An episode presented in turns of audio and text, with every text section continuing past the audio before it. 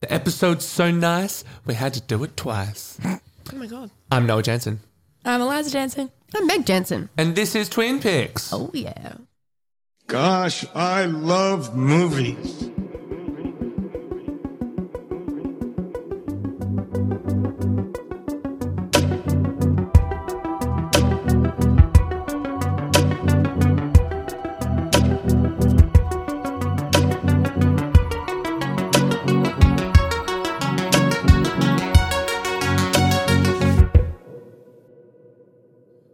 To Twin Peaks, the show where a pair of actual, real life human twins. And me. especially creepy, make a double feature out of two movies that share some kind of similarity and decide which one does its job better. Or at least that's what we usually do when we're not doing part two. When we're not doing part two of our yearly Twin Peaks wrap up. You heard it right. That's the one. So what we um what we did last episode is we were counting down from our top ten. We did ten to 6 Mm-hmm. We talked about our what else we talked? We talked about the most underrated movie of the year, the Most most overrated. overrated movie of the year. We heard our dad's scene. favorite movie of the year. we had our wonderful dad's favorite movie of the year. He Thanks, a, Dad. He loved that angry. Could not talk talked about, about- Angry Birds. Big old He fan. talked about his background as a surfer guy surfing those big ass waves. Yeah, I really didn't recognize enough how weird the big ass waves uh, and a surfer boy, sandy hair, Eric Jansen uh, was. Dad never surfed. I- no, he says he did. He says he surfed big ass waves. He said he surfed big ass waves. He's he literally painted himself as like, Like a the penguins surfer. from Surfs Up. Oh, Yeah. good movie. Underrated. So now we're in part two, which is the countdown from number five to number one. We're gonna have more special segments, more guest appearances, and it's gonna be pretty great. So do we want to just jump Let's kick it into off. number five? Yeah. Yes. Let's do it.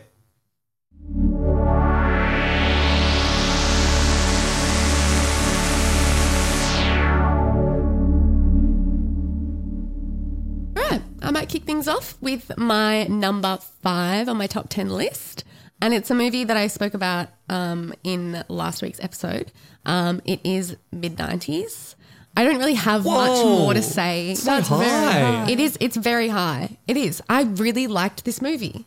I really liked it. I, I was don't know what to tell no, when you. you were talking about mid nineties, and just when I've heard the rest of your list, I was thinking about how like I've been quite like, oh, you guys have all these films, and I'm like, I really should have seen that. But then I go, you know what? When I look at how many films I saw, they There's really do lot. just reflect like our own interests. interests. Like Well, I that's would. literally me. All of mine as well are in the exact same Yeah, like, color I saw- palette. I saw- They're very, very similar I was looking at the list of horror movies this that came here. I I I saw like the Curse of the Weeping Woman. Like You I saw, like, saw everything. everything. La Yeah. Llorona. So I mean, yeah. yeah, Anyway. I just saw anything that was yeah, like 'cause just sort of like mid nineties is so your your like, It's wheelhouse. hundred percent my like thing. Yeah. Like I love, I love, I like it. I don't know why. like I don't.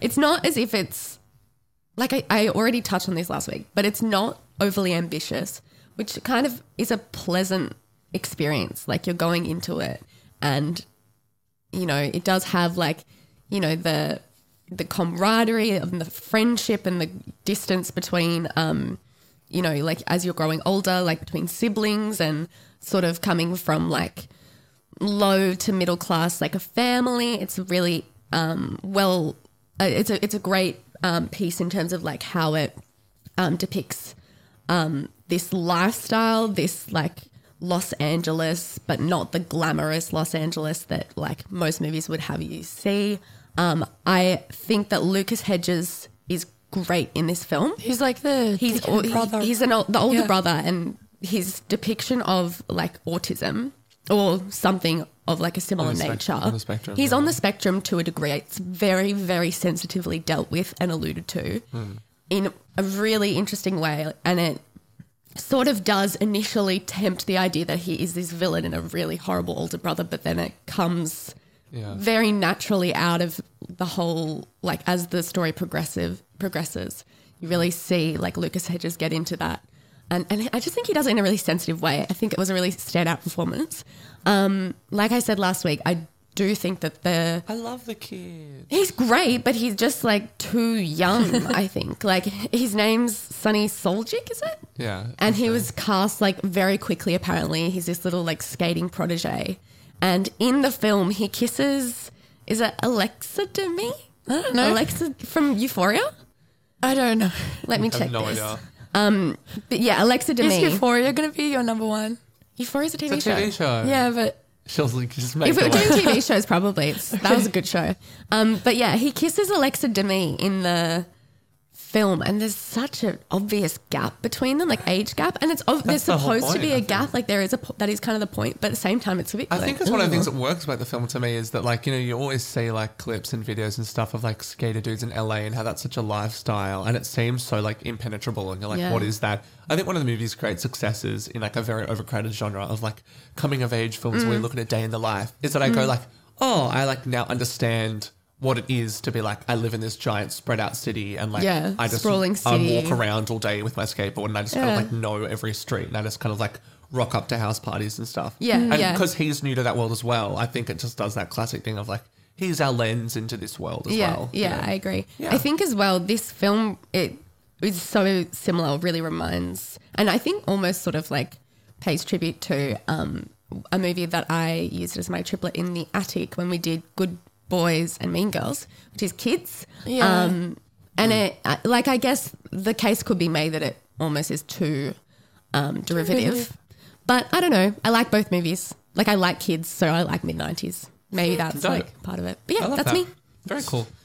My uh, number five is uh, a film I saw at MIFF that I absolutely loved. Um, probably one of the horror films this year. A lot of my, my top five, the horror films in my top five. oh, I are- forgot about this movie. Yeah, I think you did as well. I thought it might be on as well. Is um, Ah, it's not on my list. There's an article. Well, it's like a, a dark, like more the like more um not prestige horror, but I guess it's less. Um, it's definitely like, not like a culty, fun, splashy horror film. It's uh The Lodge, um from Veronika Franz and Severin Fiala. I hope I'm pronouncing that correctly. Who did um Goodnight Mummy a few years ago, which had similar themes to this film. Um, it kind of is a horror in the vein of The Shining, uh, in that it's about like slow building dread and tension, Isolation. isolation. Um, and I think it's uh, it's yeah, I think it's slow, like that sense of slowly impending like doom and dread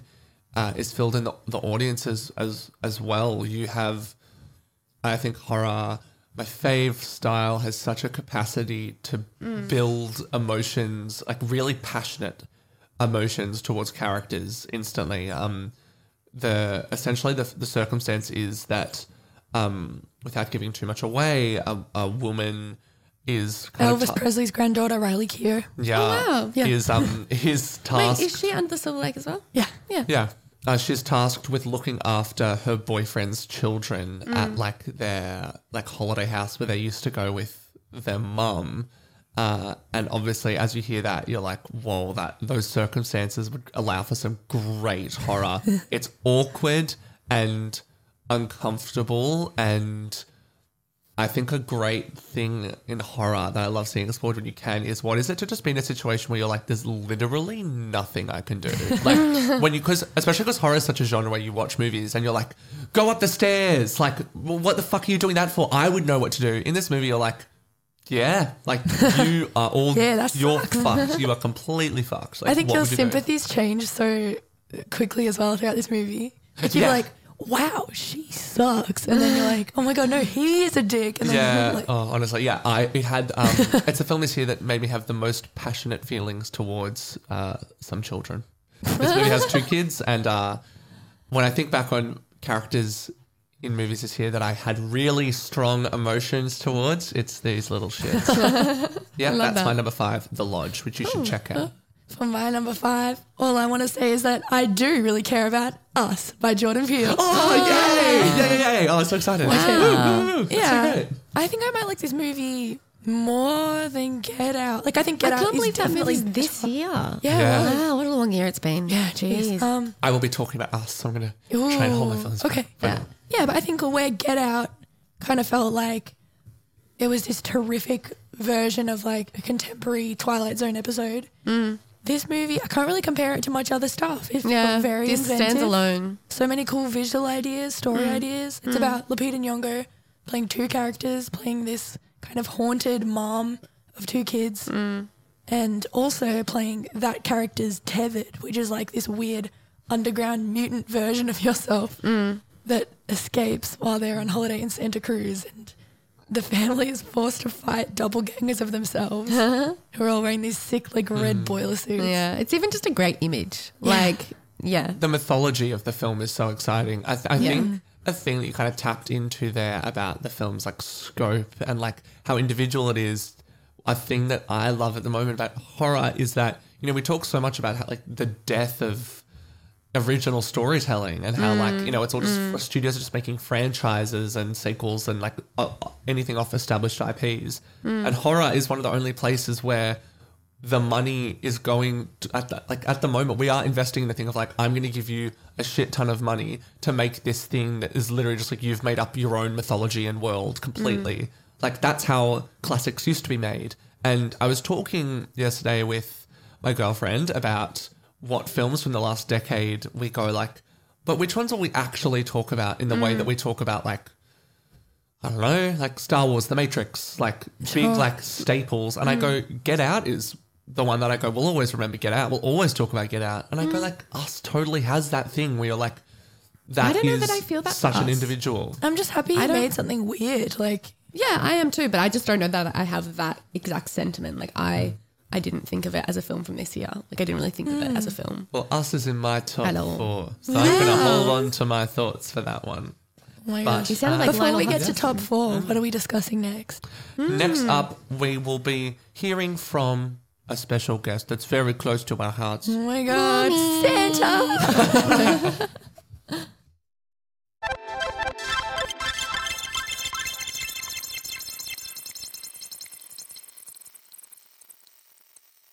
Okay, well, I'm the mama. So, Lizy, Meggie, Noah, Anthony, thanks for inviting me along. And more especially, thank you for um, your podcast. I have loved listening to it. I don't stare into the distance. I'm usually busy working away, doing something whilst I listen to the podcast, but I love it. And it's encouraged me to go and see films that perhaps, or to look at films that perhaps I wouldn't normally. So thanks for that.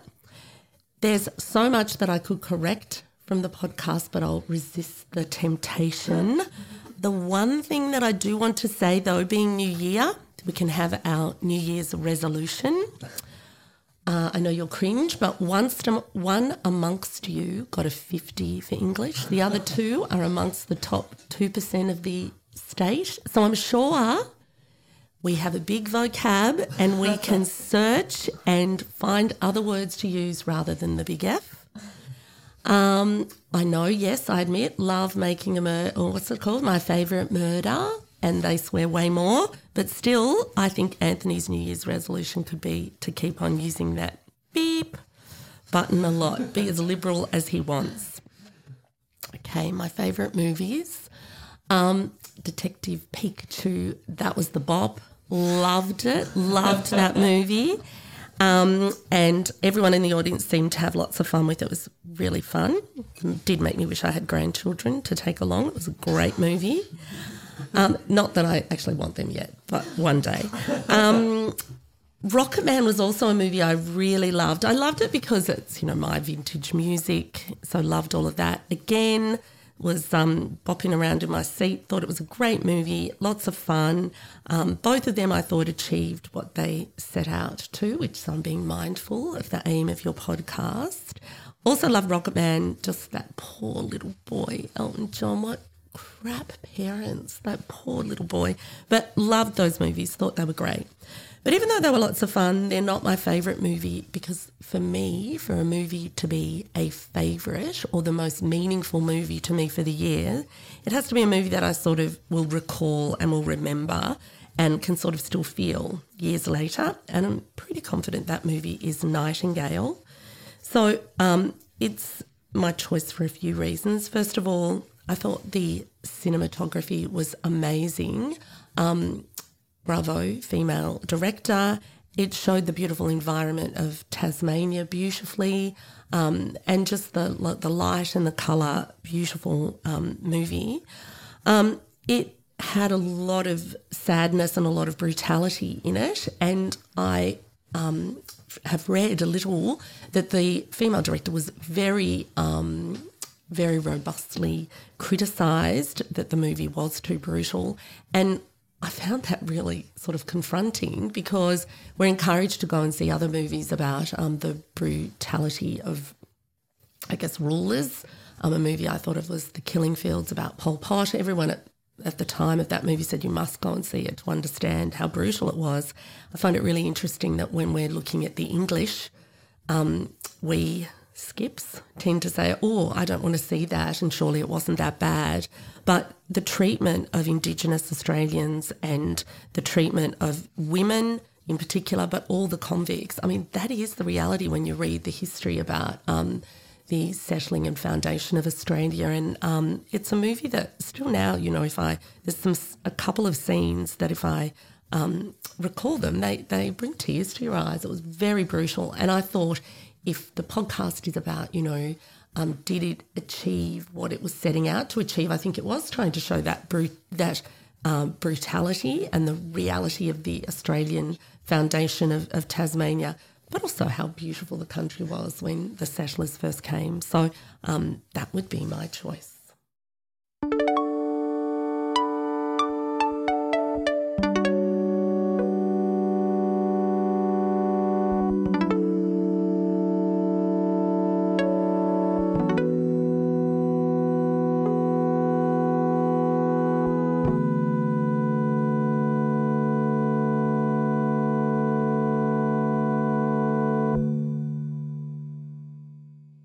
Thanks, mom. Thanks, mom. Thank you, mommy, for giving me life. We love you.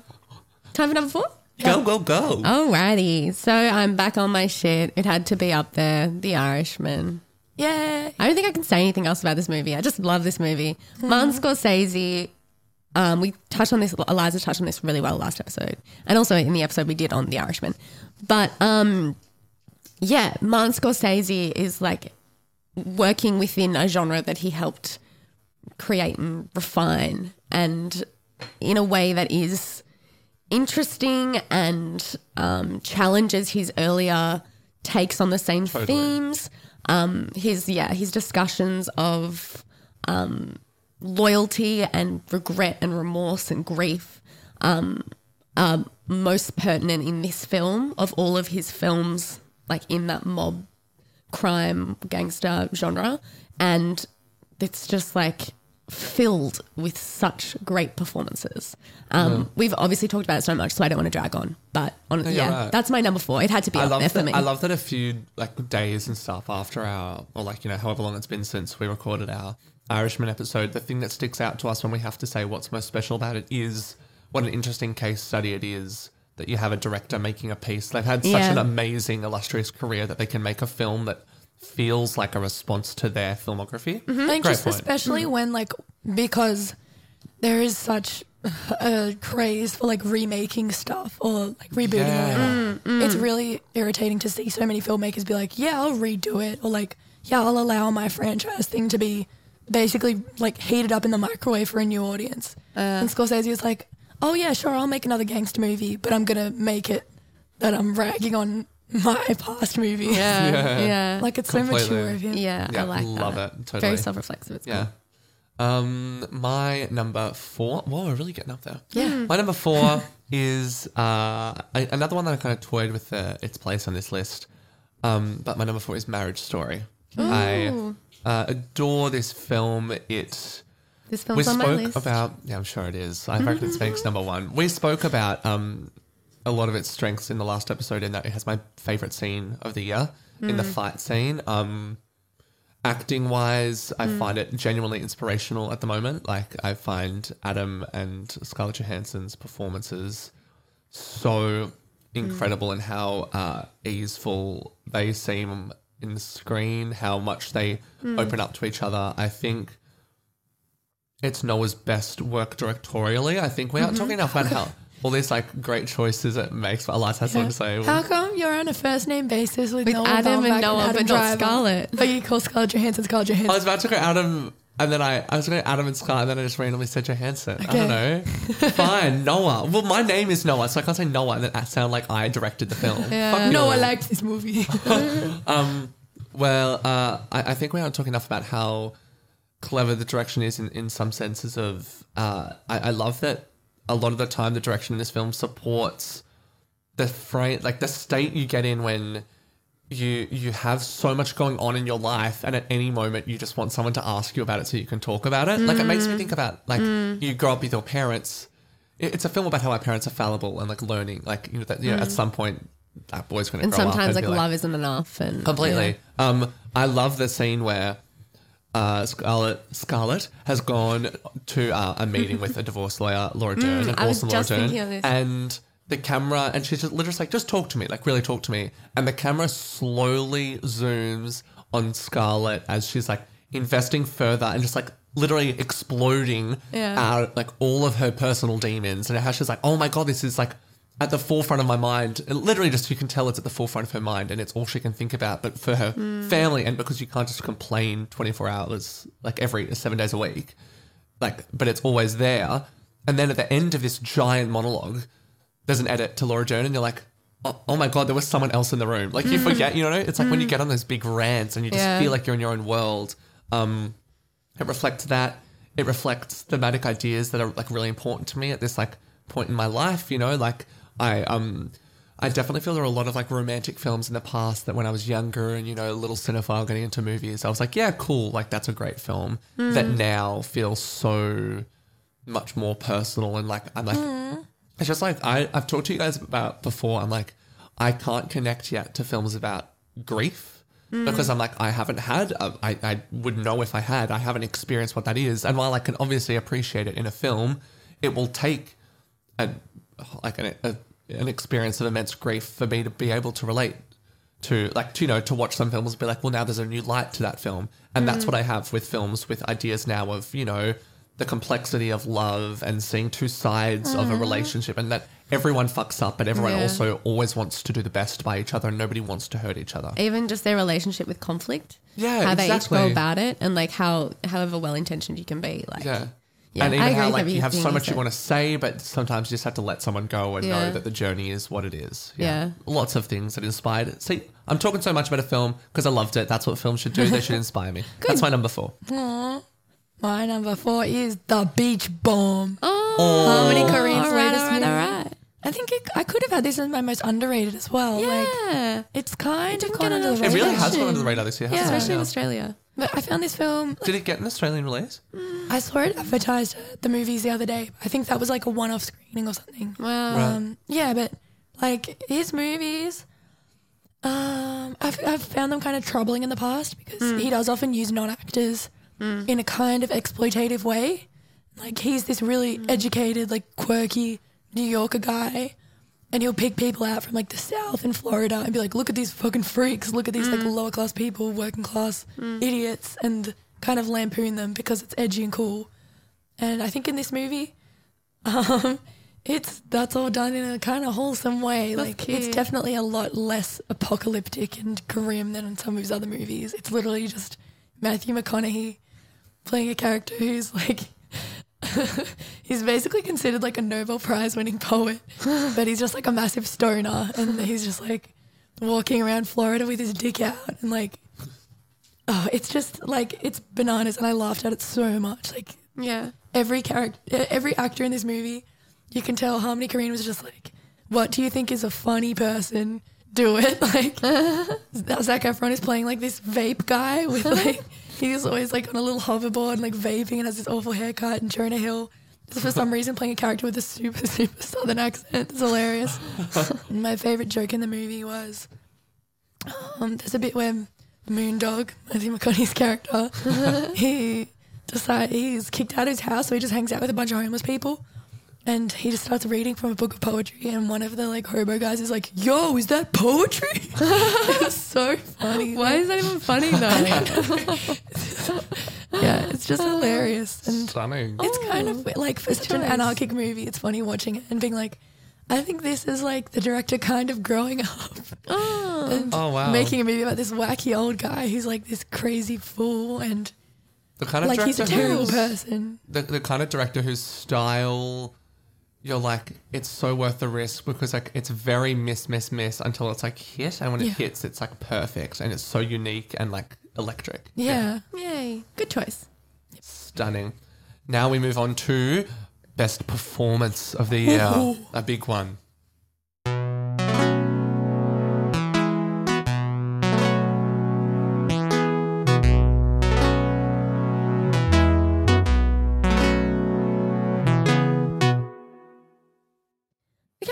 So now we're talking about our favorite performance of the year. Male, female, anything. It's all all the one The category. two genders. we ain't like we ain't like them Oscars. That was a joke, just by the way. Um, just in case. Um, so I'm going to kick things off, and I don't know that you guys will like this that much because it's a very light, fluffy performance. The voice cast of It's- Angry Birds. Yeah, movie. exactly. Yeah. Um, it's not doing any like heavy lifting whatsoever. But Merritt Wever in Marriage Story. That's fine. I loved her performance. I love that. She Good is such a great comedian. Her like little moment, it's a tiny moment with Adam Driver. She does this stupid British accent and she's trying it's just such funny writing. And she like I, I have no idea how she like came to the de- de- bleh, came to the decisions. I just like beatboxed. Yeah. Came to the decisions that she did, but I love every decision that she made. There's this thing that she does with this accent, and she's like trying to serve Adam Driver It's the, with the best comic papers. moment of the year is uh, uh you've you've, been you've been, served. served. You've been served. but she's like, she's doing this weird fake like British accent. She's like, "Oh, would you like to buy some more?" And Adam Driver and her are just like having this really weird moment. It's so funny. I want to be like her friend, and that's why I liked it so much. I like this pick. Thank you. I like that it's Picking very a, like, personal. Good. Supporting Finally, you guys one. back me. Back Sorry. me. I back you in this moment. I do. You're just cheerleading yourself. She's back. She's like, I'm less sick. You're like, I feel rejuvenated. Yeah. Okay. Well, that's me. My best performance of the year. Um, I thought this would be harder than it was, but it really wasn't. Um, I thought it might be Florence in Yeah. Midsommar, a performance I'll talk about. My favorite performance of the year is Lupita Nyong'o Okay. in Us as Red and as Adelaide. I think um, I think the film's power, a lot of its power lies in because it's a f- film about uh, selfishness, because it's partly about like selfishness and living in a world where like, you you you serve yourself first and like fuck mm. the other guy, mm. because it's also inherently about like class. Yeah, being a and class about trait. being a little guy. Yeah, like the traits inherent to that are perfectly reflected in a performance where all the strength is in what's said and what's not said. Mm. She has to uh, be like the strong figurehead of a family. She has to hold the little secrets to the film's twist, but not reveal them. She needs to be utterly compelling and horrifying as a villain, whilst at the same time not being like hokey and like even though it is it's manages to be both iconic and painfully like torturously sad. Her monologue as Red, I sound um, like her right now. than what you do. There was a um, little girl. There was a little oh God, out of her that's what you sound like. Eliza. Oh, it actually it like that scene captures all the strengths of that movie in that it, is horrifying but you empathize with what like the world that has created this like monster so deeply. Um she holds the key to that film's success and it is an absolute powerhouse performance and it is easily my favorite performance of the year. Nice.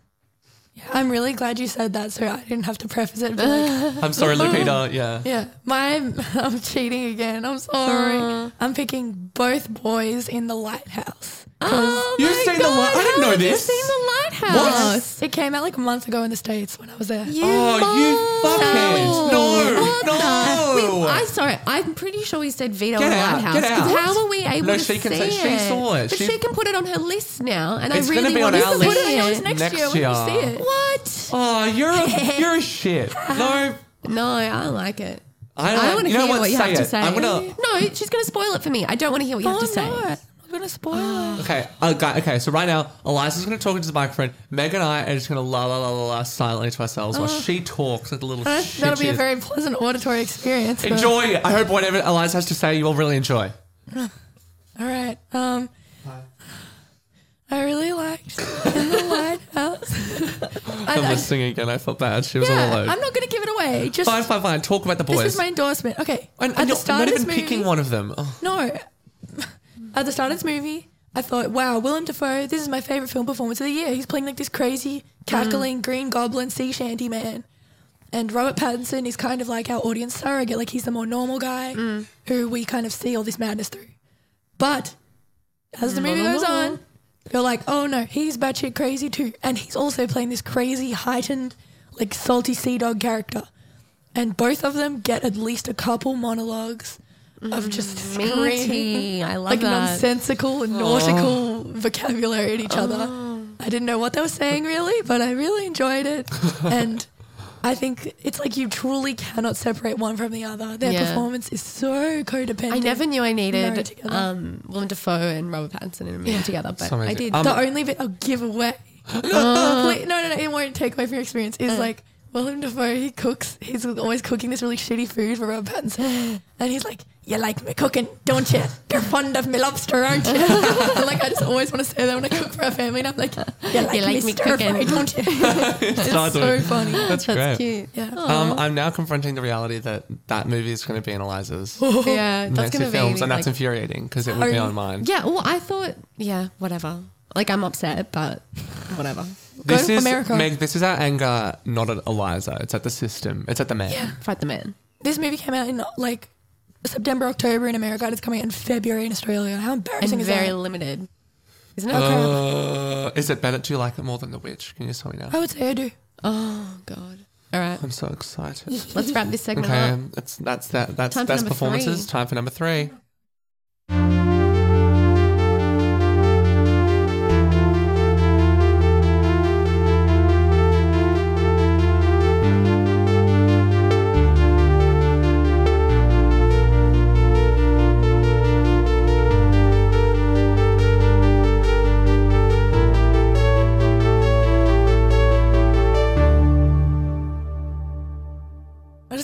Say GIF. No, Don't it listen. says To, don't GIF. listen to what they have to say. No, it says Whatever they GIF say instead of now, GIF. they're wrong.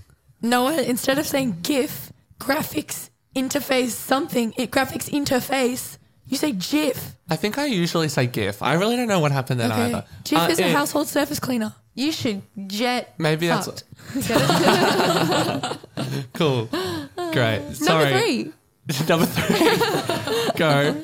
All right, I am just jumping on that bandwagon. I'm going with Parasite for number three. Hey. Um, yeah, I loved this movie. Oh, I'd say I loved this movie at the start of literally everything. Um, I don't think I have anything else to say other than what's already been said. what about this how is- good did those noodles look? Oh, yum.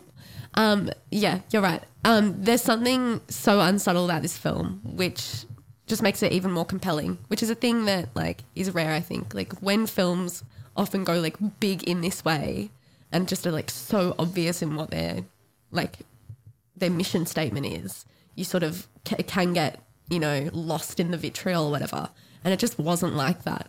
Um, notable moments for me. Oh, well, I don't know. I can't really actually explain it in moments, I guess, because the tension in this film is so intense. Like I have never ever felt so on edge in like the most domestic moments. Like there, there could be like the mildest interaction, and I felt very, very tense. And I came out of this film feeling like a bit sick and almost like so panicked. Um, the biggest moment for me, though, your like favorite scene, I think, is a great choice. But for me, it was when they like were starting the the um, lower class family all were living in the house Starting when they. Yeah. yeah, and they, uh, the upper class family had gone away camping, and they start making a mess of the living room, and the mess just like builds and builds, and you just know that it's not going to be okay. And they've built, and they've got these You know, like because you're watching a movie. yeah, You're like, oh no. they're just like there are like peanut shells everywhere, and they're just like there's shit everywhere, and I was so tense. I was like, clean it up. Like, are you kidding? Anyway, that was just like I can't believe that in such a domestic little It's the same thing as moment- mother, like Yeah. the stress of the housekeeping. be like, stress "People of the fucking house." housekeeping. It is, yeah, oh. fab. Who's your favorite family member? Probably the older sister. Yeah. she's so when she does a cunning. Jessica, only child from Illinois, Oh, yeah. Chicago. Oh, like yeah, yeah, thing, yeah. Yeah, I'm probably the same actually. Yeah, yeah, The mum is so sassy though. She's the most like Yeah, headstrong. she's She's like, sassy. this is what we're doing. Yeah, she's cool. All right, you Yeah. know. My number three is The Nightingale. Um, uh, Jennifer Kent made one of my. I'm talking a lot about my movies of the decade here. Uh, yeah, movies of the decade, I guess. The Babadook. Um, a film that was actually I feel, I feel like quite foundational to my like film language. Like, Did you guys know that the time. reason that the Babadook is like an LGBTQI film now is because it was On Netflix, incorrectly he's yeah, categorized in no, Yeah. it was incorrectly on Netflix, and then now it's just like stayed there. Yeah, they keep it. Isn't that funny? Yeah. I had no Yeah, idea. It's so good. Anyway, sorry. go on. Um, uh, yeah, yeah. Like so, after she made the Babadook, which is like an incredible, like cerebral, horrifying horror film, um, Australian horror film about grief and um, like overcoming grief and like tragedy. Uh, she could have made like any. Like I think everybody was just like she's just gonna do some like horror film on a bigger scale. You know what? In a way, she fucking did. Yeah. Like this film, my list has seven horror films on it, but I kind of go this film's God. scarier than any of them. Um, Yeah. it is the most my heart has ever been in my throat. Uh, the whole whole year, um, as my mother quite wonderfully said, I think it's interesting that uh, as we talked a bit when Eliza had it on, on her list in the part one, and as mum just said then, it's interesting that there's controversy around this because people are like, oh, it like detaches me and distances me from the content it's bringing up, that it is so violent. Um, I'm at a place where I go, I'm very sick of films being afraid to tell the story Why? Authentically Yeah. because they don't want to offend people because they're like, well, then the message won't be heard. I think it's incredible that this film unabashedly tells the story it tells. Yeah. Um, like this should offend you. yeah, literally. It tells. It also does an amazing, an amazing thing of, um, as we also said, like because there is such a controversy around it and stuff, we don't talk about the filmmaking. And an amazing part of the filmmaking is Australia in this, like the rugged, like forest, like landscapes and the like mountains and stuff, are shot beautifully, but because of the content of the film, it all makes me sick. Like it's it's it's it so starkly reflects Australia's like you know um, sins, like skeletons in the closet, so starkly that it almost makes every single picture of Australia look like every landmark, every like place where there are like m- there's mud, like track, like this you know colonial boot tracks running through Yeah. mud. It makes everything look dirty and mm-hmm. corrupted because you just know that this doesn't belong to any of the people that are inhabiting the frame. Yeah, Yeah. I think that's something a lot of good westerns do. Like they in Yeah. America, it'll be like people building a new town out in the desert or like foraging for like a new frontier. And in this mm. case, you're like, oh, I recognize this. That's a beautiful forest from like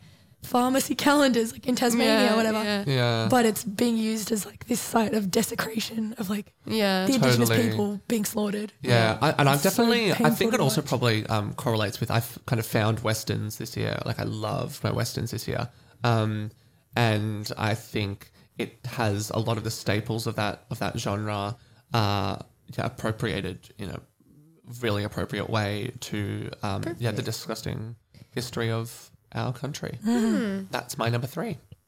Y'all are gonna hate my number three. It's the lighthouse. Yeah. it's just very good. As soon as I saw it, I wanted to see it again. You can't give away anything, please. cute. I Thing to won't, I say. won't. What's your favorite? Is it is it is it a horror film? Um, it has some scary, unsettling images, but the the witch, the witch is definitely more, More of of a a straightforward horror horror, film. movie Okay. compared to this. Like, I think a lot of people were like, it's basically a buddy comedy film, and I think that's pushing it a bit, hmm. but it is very funny, hmm. and it is kind of just based around these two wacky performances. And these guys driving themselves crazy because they're so horny, and all they have to do is watch a lighthouse and be irritated by seagulls. and it's funny, like it's a male director, so it's funny seeing this movie be like the masculine version of driving yourself crazy in the wilderness, and the Witch being the feminine version of that, of like Oh, your whole family ganging up on you and stuff. And it's in this, it's just these two dudes ganging up on each other, and getting so really good. drunk, and that. screaming Yo. sea shanties. Robert Eggers or Ari Aster? How are we feeling at the moment? I don't know, man. Ari. It's feel like they're in similar veins. I think yeah, they are. But I think Have you seen them Asta- interview each other for Fangoria? Oh, it's no. amazing. Cool. It's fucking amazing. We That's should cool. put that in the. It's um, really good. Yeah, it should. Should it? Yeah. It's funny because they've both said they want to do straight drama movies next, kind of. He's Straight doing drama. a Viking thing, isn't he? Mm, I'm sure it'll be scary anyway. That sounds cool. Yeah. Totally. But yeah, I love your number three. choice. And I'm sure I'll love it when I see it. Now we move into a segment I'm really excited for. It's a short, silly one. Our most forgotten film of the year. Yeah. So,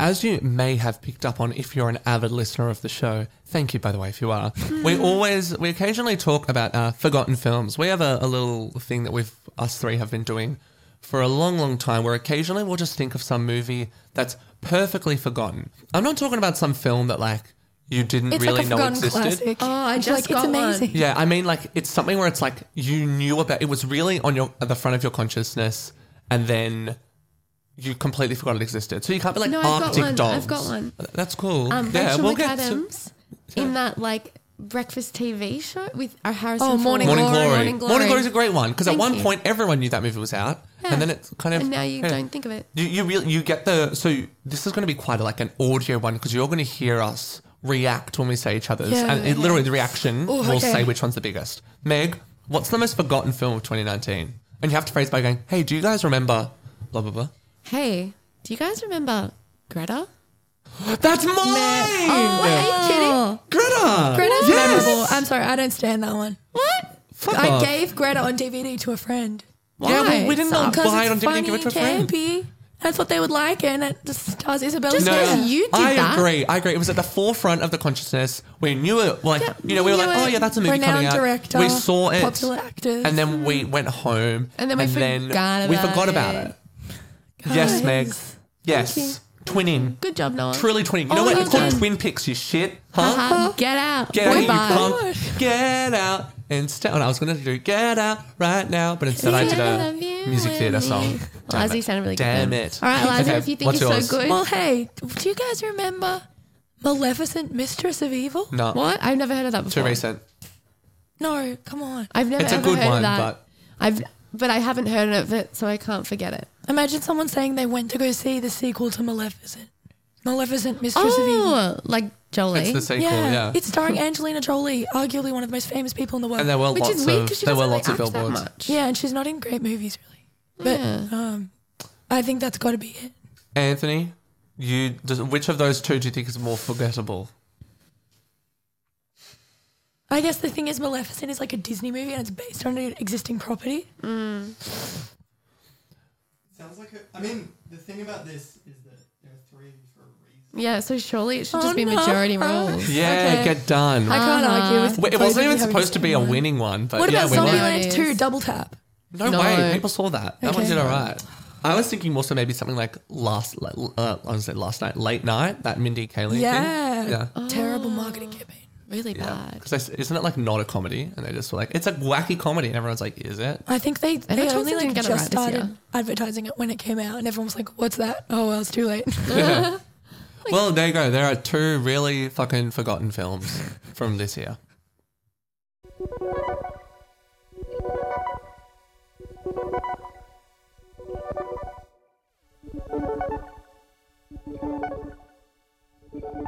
Number two, number two, number two. Time for number two. This is so exciting. We're really up there now.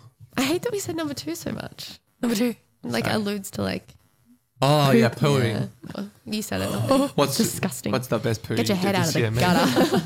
oh, I hate that we've done this. I'm sorry. Anyway, I can't believe you've done this. I can't believe you've done this. My second um, pick for this year is one we've already spoken about, but I loved it, and it's Midsommar. I loved it. I Well, thought it was Meg, great. Guess I have what? started Me everything. too. Oh, number two. oh, number so two. cute. We're really twinning today, Meg. Let's let's talk about Midsommar. Midsommar, yeah, dealt heavy, like it dealt in really heavy issues of trauma, of um, this sense of community or lack thereof, even just more like um, surface level like conflict in relationships and like avoiding conflict, avoiding Completely. communication, um, you know, like lacking that support where, you know, distance and trauma and that like can lead you. Um, and even just like it's it's like discussion on like cults or culties sort of and how they can really like adopt disenfranchised Yeah. personalities. you want to join the cult. You're like, it worked. It looks Yeah. like sick. Like I Mm. think that that's all very interesting and that comes across very um, organically and in a way that is not Yeah. like overdone. Um, I also think that the fact that it is able to be so tense without ever jumping at you or ever like you know having like a dark like dealing in darkness like it, it it's so bright it's stunning visually just like so thrilling to see Yeah. um what i'm Yeah, that what- really appealed. To, you spoke about that when you met Yeah, David- when I- Horror the, the daylight horror thing when daylight you horror spoke about this in so uh, interesting Halloween special. Yeah, yeah, I did. Um, and I find that so much more interesting to watch as a horror movie. Hmm. The fact that you can keep me so tense and I know everything that's happening in this scene. Like, because I, I can see everything that's going on. Like, and, you know, even that's kind of the point. Like, the moment where the um, eldest people in the community are like jumping to their deaths, you see the entire thing. Another possible scene, best scene of the year. Yeah, that was actually. actually a contender for me. Yeah, good point. Um, you see the entire thing and it's very, very still. And you just sort of sit there and watch the whole thing thinking like they'll cut to something or they'll cut to a reaction or no, like you there. see the whole thing and it makes it so much more tense. And I loved it. So that's my, it's my number two. My number two is Midsommar as well. Um, the uh, the what do they say when you like stand on a box and you preach a thing? What's that? Like a thing? Preaching. Soapbox. Soapbox. Um, yeah. I, if I stood on my soapbox, anybody that listens to this podcast would know. If I stood on my soapbox and talked about one thing, it would be that any good horror film is a terrific drama underneath it, and that is this film's strength. Is that the best thing about this film is that it has the best written conflict of the year. It's about someone in an absurd like it's about a relationship where both people are hurting each other so deeply with every single choice and action that they make. And they are never discussing it and they are slowly resenting each other. It's about um so she is going through the the uh, girlfriend is going through immense trauma. Um and in the midst of that trauma, she feels like she's a burden to her boyfriend who she just wants to like placate and keep happy because she wants to keep him around. Uh, whilst he is, I'm very harsh on him Yeah, you because hate him. I, he's like the villain of the year to me because I just see so many qualities in him as a dude that I'm like, are my least favorite thing about like masculinity. I think there are so many soft boy elements there that I've adopted at points in my life. When she ends up being like, I'm sorry for crying at you. Yeah, too." literally. No, that scene where she's like, um, w- what? You're going to go away To Sweden? in Sweden in like three Without weeks? me? And he's like, yeah, well, fine. I'm sorry. Like, I'll just leave. I'm sorry. I'm like, that is like every, like, that is so many dudes where it's just this thing of like, I'm a big piece of shit. Fuck me. Like, I suck. Well, I'm sorry. Yeah. Um, and the way that like he thinks he's doing her a favor. He's like, oh, but she's like gone through this big trauma, so I'll stay with her to keep her happy. Whereas it's actually just like Him you lying to aren't her. allowing any, you aren't allowing her to grieve or move on because you aren't even supporting her in her grief as well as Yeah. not supporting her as a boyfriend. But even in small moments They too. are so well written, and then all the Yeah. horror is just an amazing like support to that dynamic. I think it has some slasher elements to it that don't work as well for me. Like early on, Like characters just disappearing and earlier on, the supporting characters serve a British great couple. purpose. Like the way that they serve the thing of just being like shitheads that are like, dude, you should break up with her, and how like, um, how much they distance and isolate her. Um, but and I uh, regularly tackle with. I've seen it a few times. Like I think I've seen it three times now. Um, tackle with whether I want it to be more of a horror. But um, I think it so effectively achieves its primary goal, which is to reflect the horror of a of a situation where you should break up. You know, Yeah. it just feels like our, our list is full of pe- of movies where um, you can see that they speak to a personal experience. And to me, this screams that Ari Aster had a break up and that he needed to put it into a horror movie. And I love it. I fucking love it. And it's my number two. Yay. My number two is a Japanese animated movie called Violence Voyager. You know The that hell? movie? You know that film? The fuck? Okay, this movie. This is weird. I saw this movie at MIFF after seeing my least favorite movie of the year. What was and it? it'll come up. Don't worry, I'll tell you about it.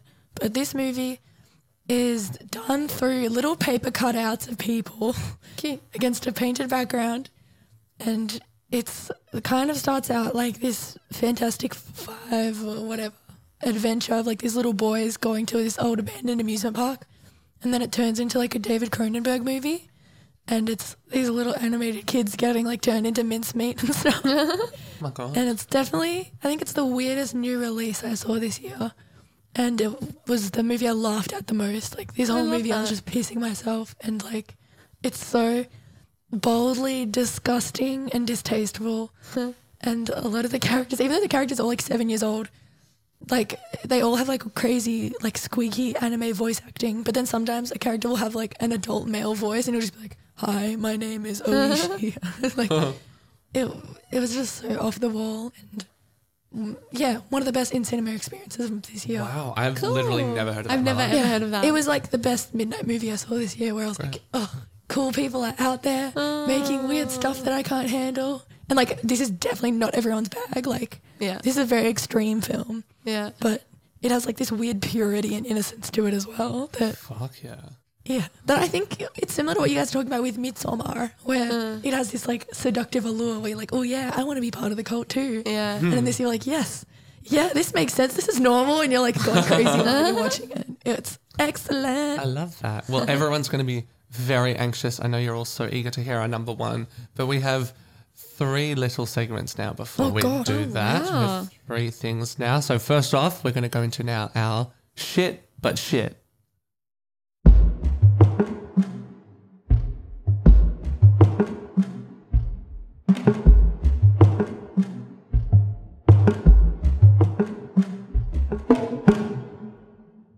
Now we are up to a, a sadder part of the podcast. So in our part one, we did shit but good. That's a film that's really, really fucking bad, but you know what? You just loved it. You had a good time with it. This is just shit. This is a shit film, and the reflection of that is that you have a shit time with it. Hmm.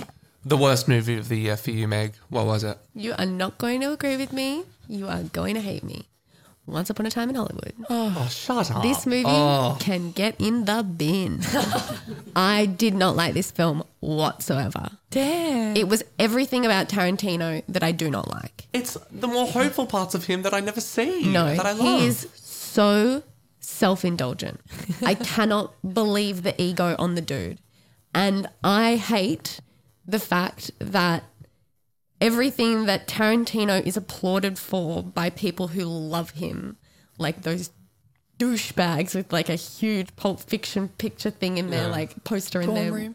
dorm room and like you know they Mia Wallace's like costume party or whatever. Yeah. Stupid.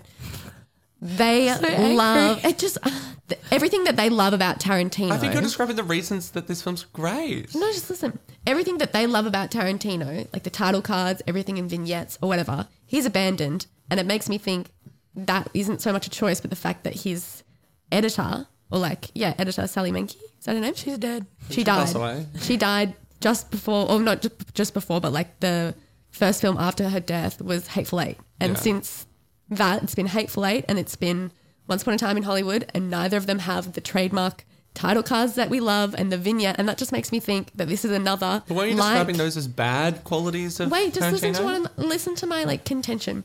That just makes me think that he is like exactly the same as George Lucas in the sense that he is just like has completely appropriated someone else's style and he's applauded for it. And now we're expected to go to his movies and be like oh Tarantino is back again. I can definitely see the merit in his like writing.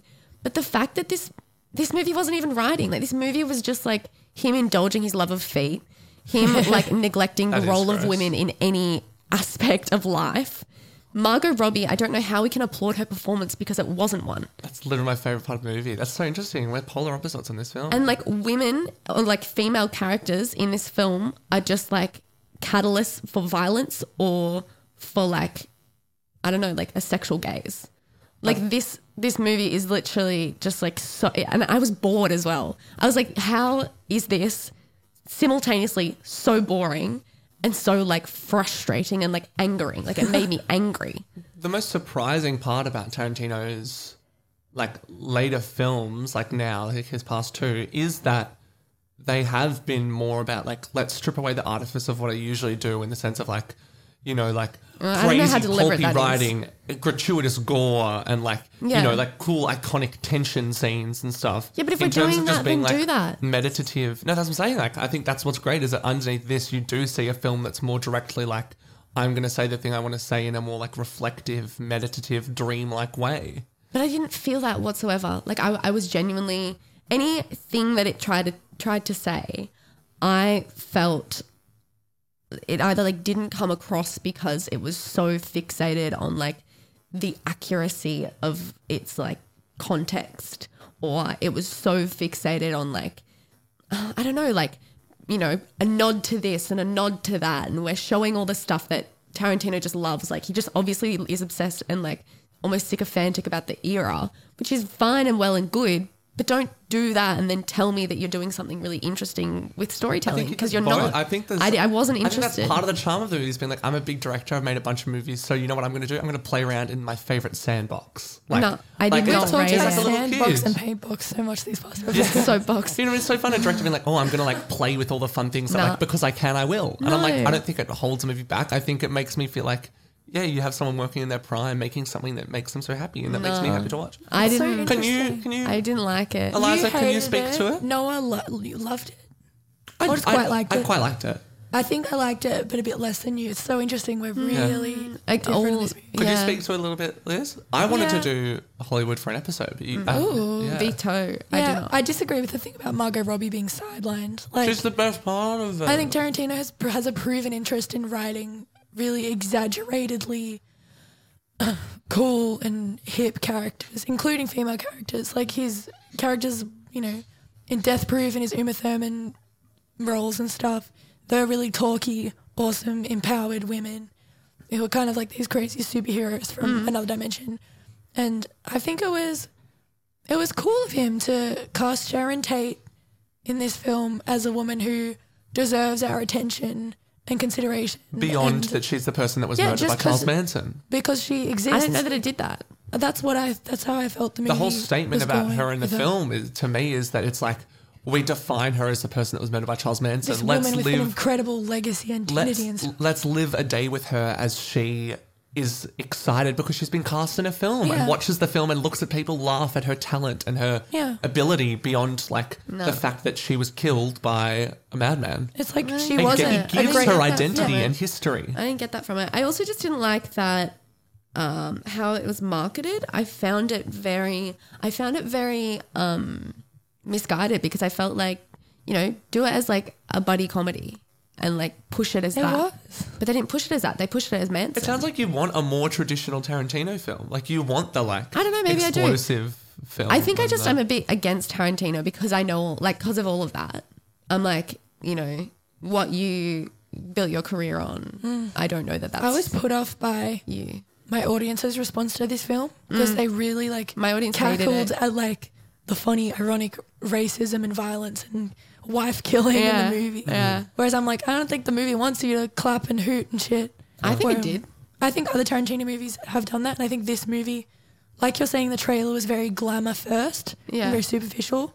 And I think the movie is more interested in saying, "Hey, this time the '60s wasn't that glamorous. It was kind of shitty, and Yeah. like it's a good thing that it's coming to an end. This fairy tale of Americana." You are so right that there is such a uh, like a cult, like a cultural sense to Tarantino films. That is another reason I love this movie. Like as you said, I hate that a part of Tarantino movies now is like this is a bit of a like fan dicky base. pretentious thing to say now, but I'm sure all of us have had the thing of someone being like, "Oh yeah, I love movies." Um, like you know, like Wes Anderson and Tarantino, and they mean Nolan. that yeah, Chris Nolan, and it's just like they all those people hated this movie because Yeah. this movie is not just the like I love like high art cinema because they've seen Tarantino film when they thought it was cool when people were like blowing up and stuff. Like I don't know. this I, film, I think reflects so many of the truly special elements of a Tarantino film, not the the superficial stuff. Superficial I don't know. stuff, yeah. I wasn't into it. That's Valid. me. Ooh, damn, Valid. what a big discussion. my worst is here. Okay, I was so close all week to saying Star Wars: Rise of Skywalker. I really, really was. Um, I've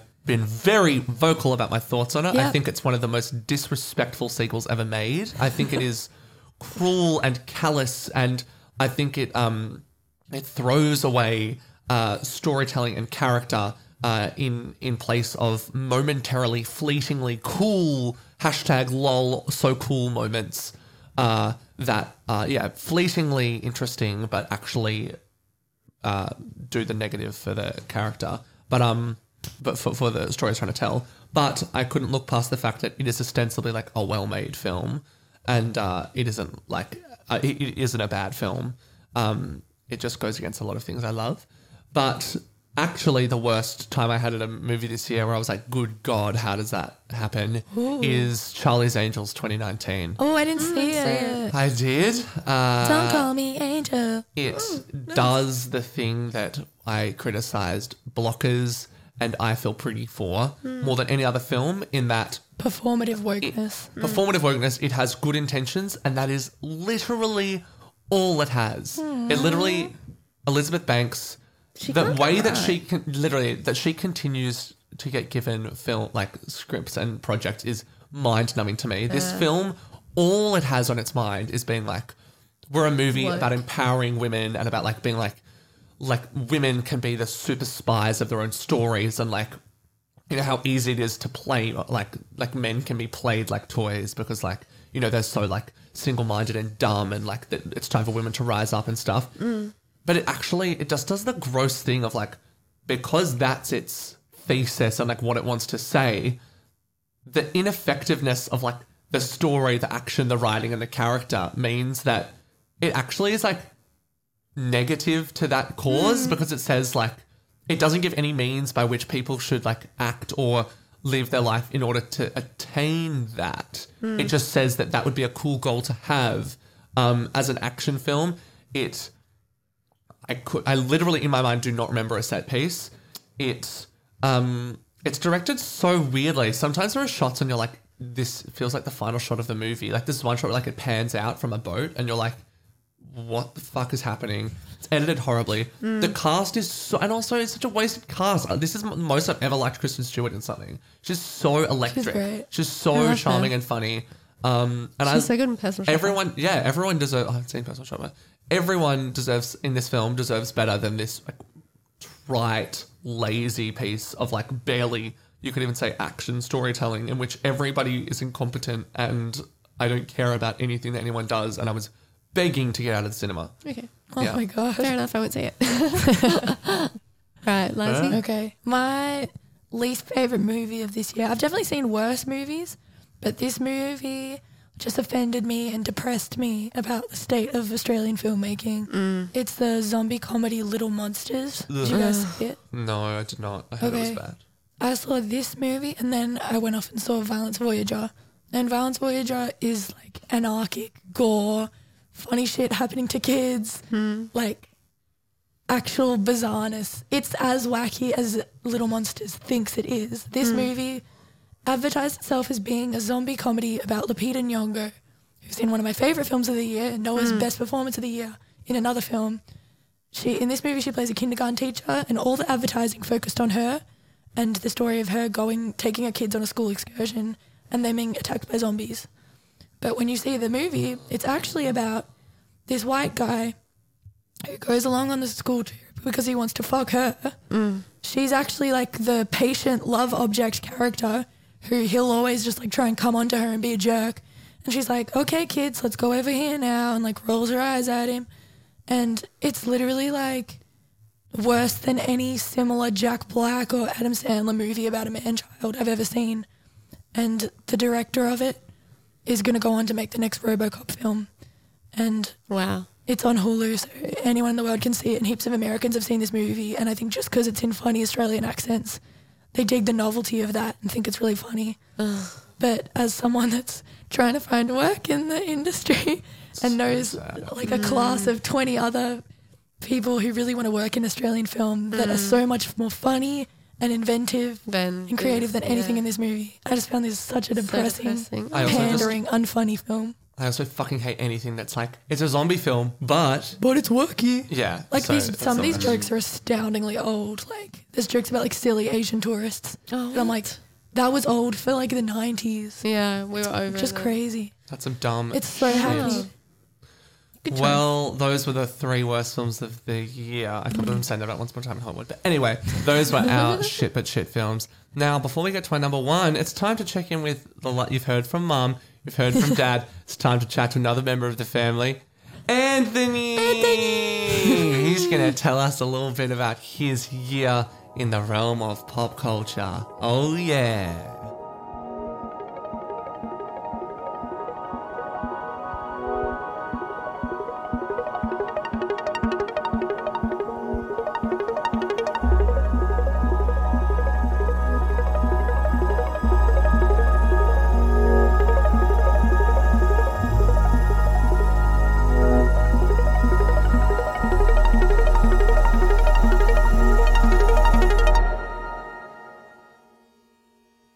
So y'all, uh, as you know, every episode it's not just us three. Even though we're the ones talking, we're always opposite our amazing sound engineer, designer, composer, maestro, Anthony.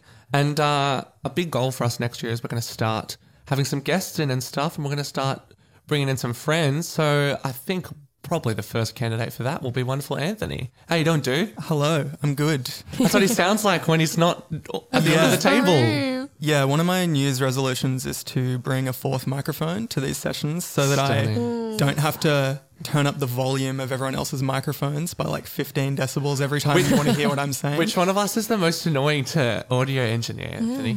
Uh, look, I've got a bit of a workflow now, so you're all like the Equally same in what I annoying. expect you to be.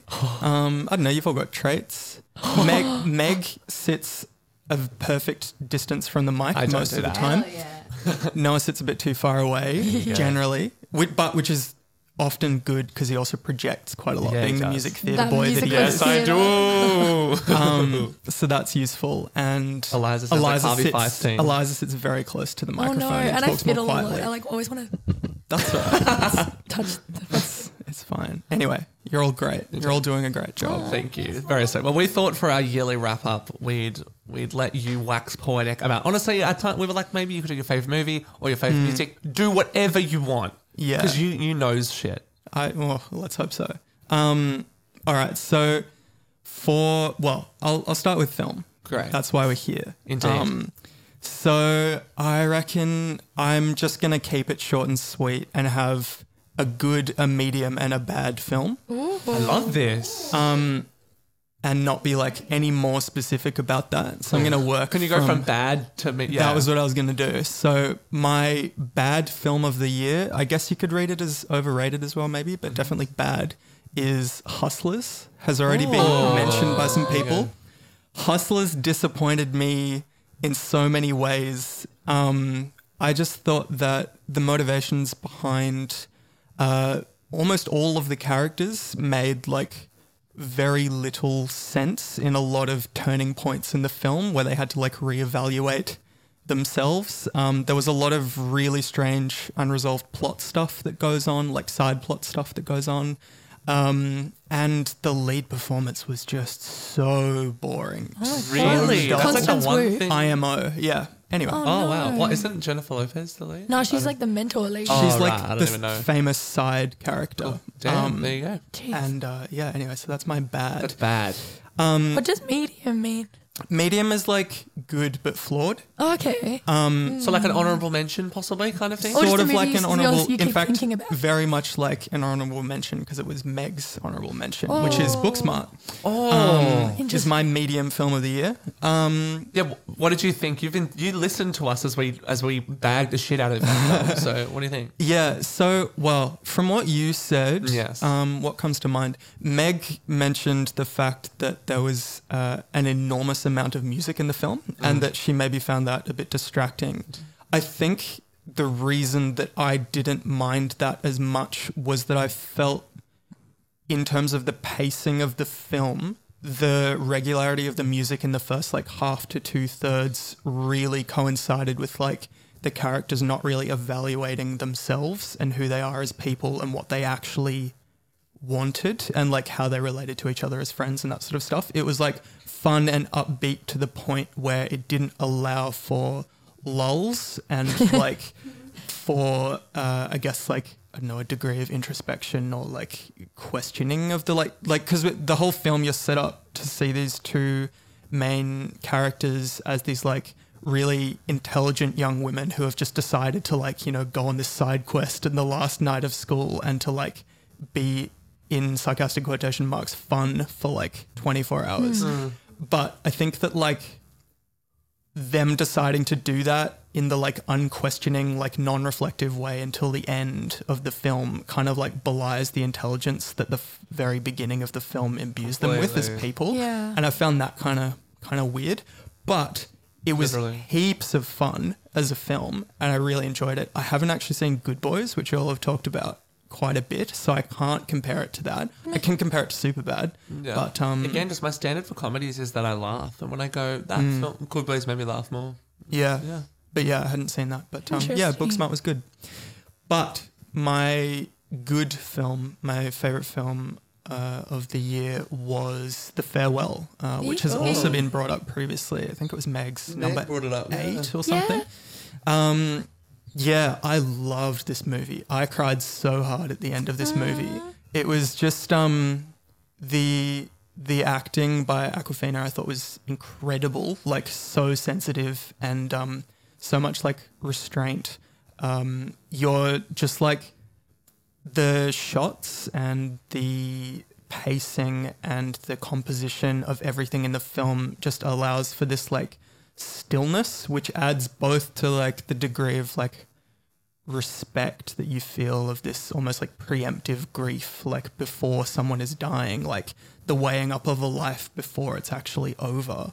Um and but also like a lot of tension about like if any of them are actually going to like spill the beans or whatever about like what her medical diagnosis actually was the grandma.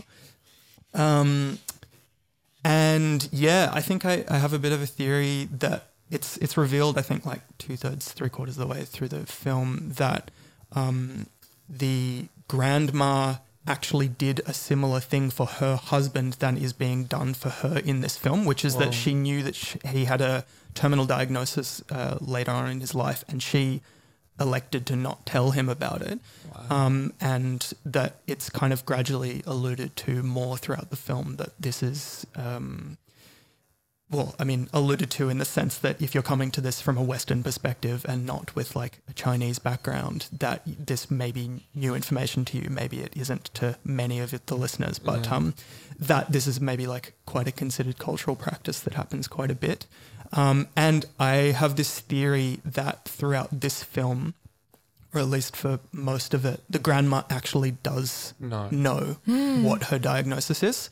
And she is playing into that and using it as an opportunity to like bestow values on um, her granddaughter and the others around her and her family. So anyway, that was my top pick of the year. Big pick. That's very, very cool. Yeah. And did you have.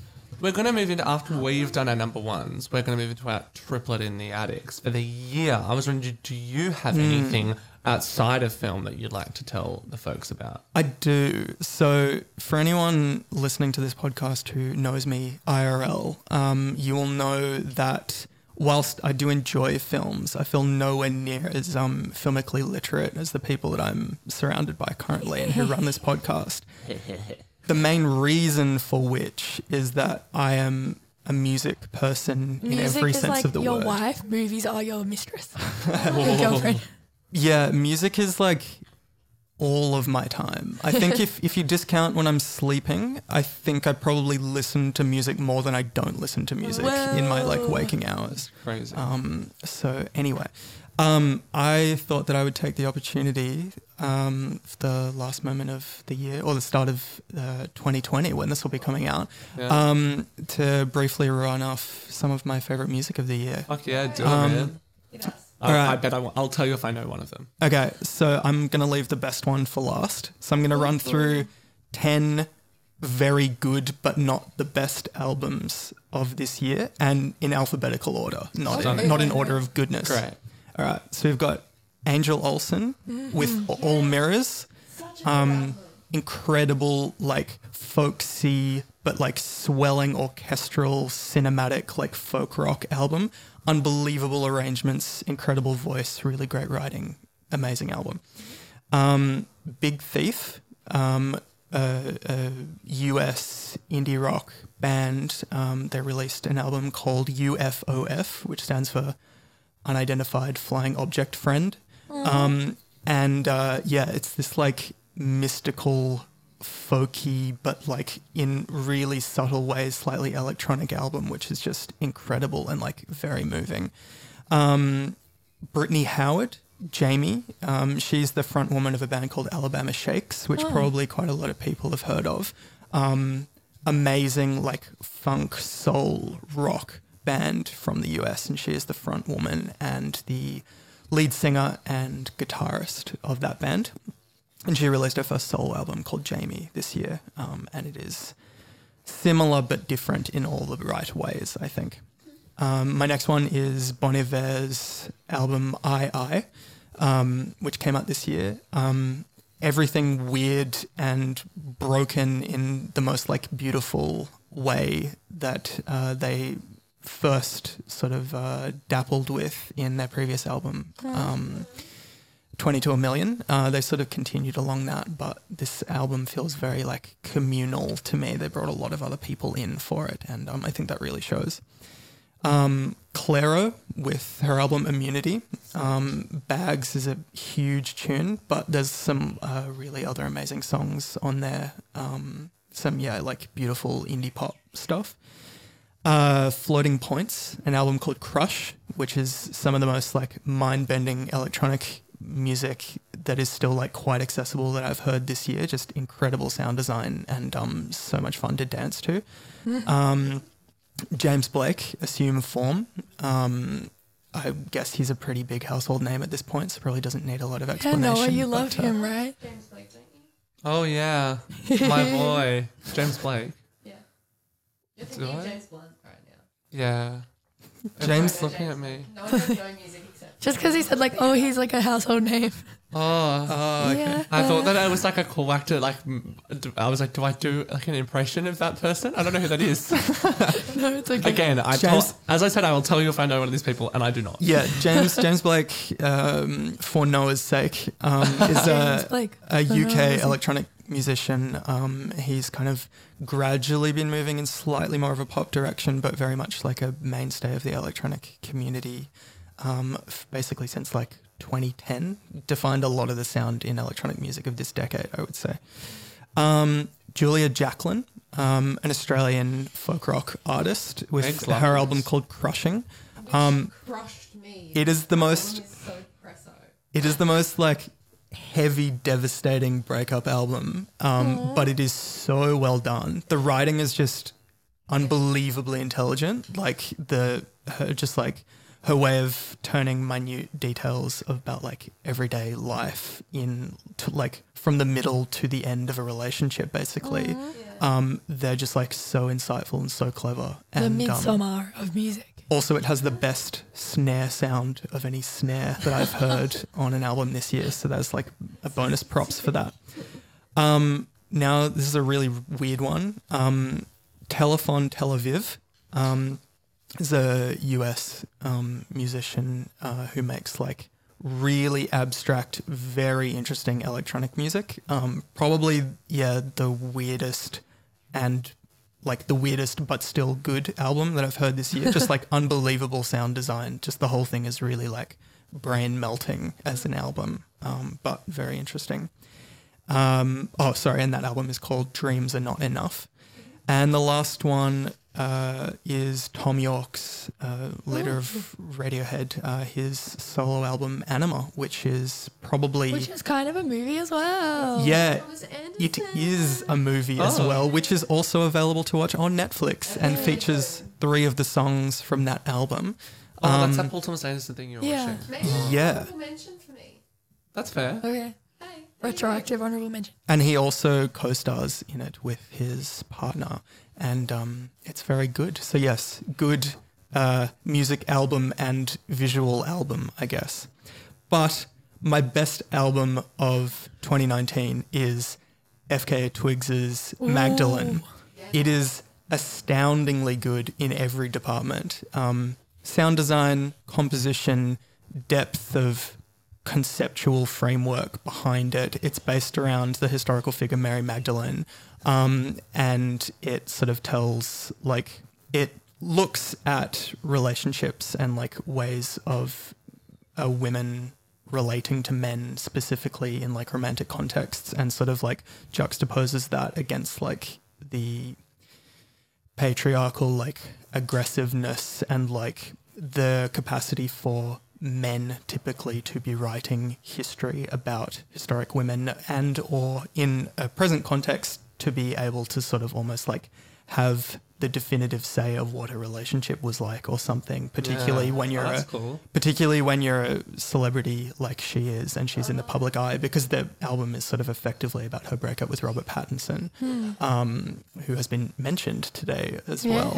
Um, and yeah, it's just amazing. Um, has Nicolas Jaar does production on some of it. Skrillex does production on some of it. It features Future. It's got everything. You could, and also has the best music video of 2019 for Cellophane? Cellophane, which is her having taught herself to pole dance specifically to make this album, and uh, it's unbelievable. So yeah, Fucking well Oh my God. done. That was absolutely insane. That was really hectic. Petition Thanks. for podcast spin off What would it of our be? music. twin discs.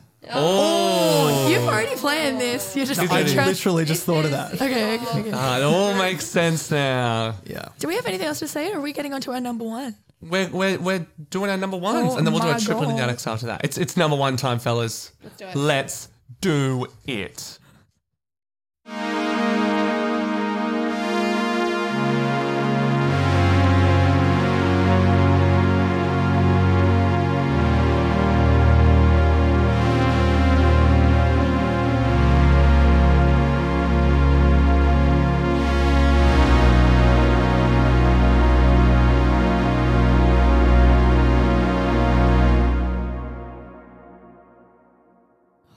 Can't believe we're finally at number Finally one. here. We got number one. It's This been is- chunky. Yes, Ooh. it's It's been, been a day, heavy. folks. It's it's been a day. Meg, what's your favorite film of 2019? My favorite film. I will flag that this is probably very much influenced by the fact that it's so fresh, but probably very obviously to the both of you. Yeah, Sorry, God, get off my back. Wow. Okay. just say it. My We number know what it one is. is Marriage Story. Yeah. You know what? You see right through me. You see right through me. Was it? Anyway. Well, I don't really have to say through. You told us ever since you saw it. You kept that it saying was- it's my favorite movie. like, it's, It's my- it's my my favorite favorite. movie of the year, and it's going to be at the top of my had list. Had such a just like a visceral re- reaction to this film. I saw it, it. It's on Netflix. It's been released on Netflix, but I saw it in cinemas. I saw it with my friend Ewan, and I sobbed for like.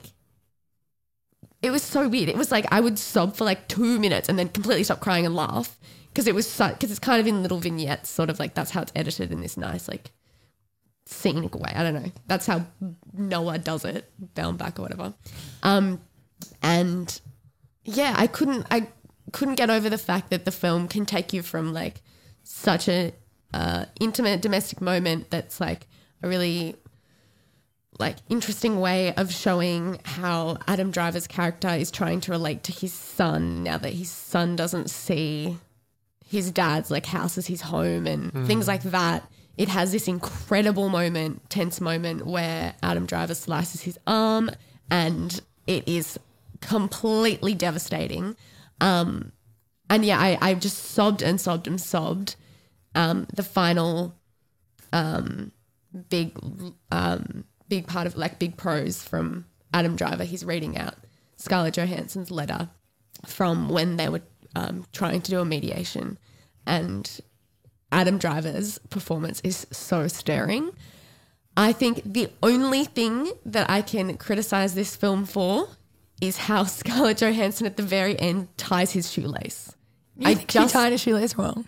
No, no, no, no, not, not how she does it. I that she does it. was off. No, Literally. What about I, it? I didn't need it. I didn't need it. Just because you thought it was like infantilizing that she's like his mom or yeah, something. she sort or of like taps his foot. She's like, "Off you go," and it, it was just weird.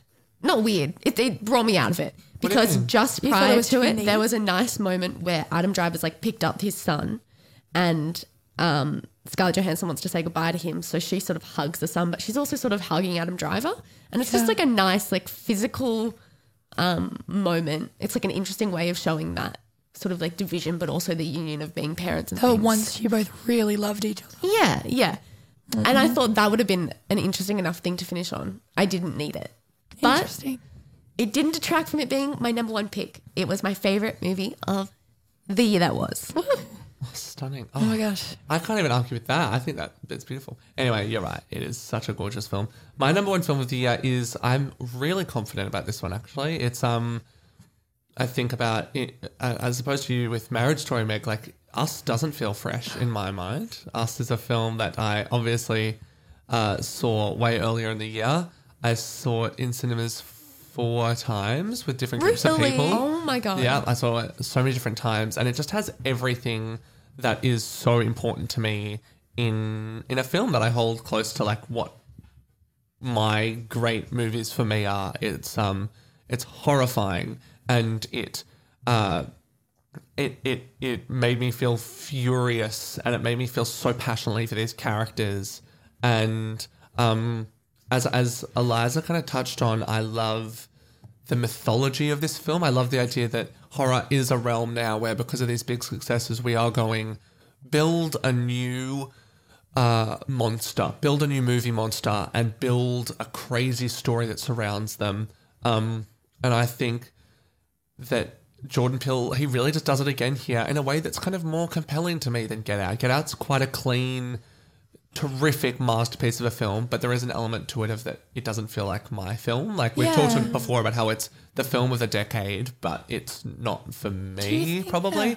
Whereas Us, I love that it's more element like it's more it's more universal in its themes about like how there's always someone on top and that like how we not only put people below us but we privilege off of their pain and it's like you can take so many different things from this this film that yeah I just I've been thinking about it all year and it uh, okay yeah I don't know I don't know I don't even have Do you the words think to when a say. movie's imperfect like that, it means you there's more room for you to latch I'm into a it? big, it's more relatable I'm a in some way. big person for it comes out of this podcast a lot of like the ambition of something.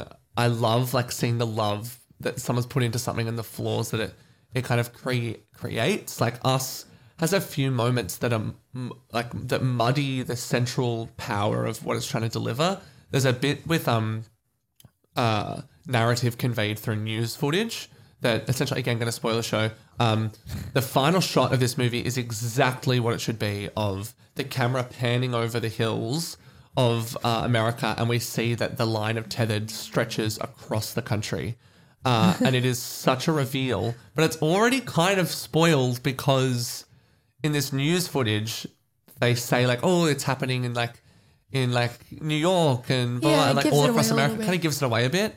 Um, but yeah, it's a film that I just feel I, I I felt so passionately about this film, like I didn't with any other. Hmm. Uh, I think it so cleanly tells exactly the story it's trying to tell about what it is to live on top and ignore the demons and the privilege that you have and pretend it's not there. And what happens if that privilege was like you were face to face with it and it was saying like we're not going to sit underneath anymore, mm-hmm. literally underground. So my favorite film of 2019 was Jordan Peele's Us. Ooh. Oh, Eliza, I know what yours is going to be. I don't. You know what it is? like? Yeah. This is the last movie I saw in MIFF this year. Yeah. It's a movie that made me cry the most, which already, like, innately, that means it's going to be on this list.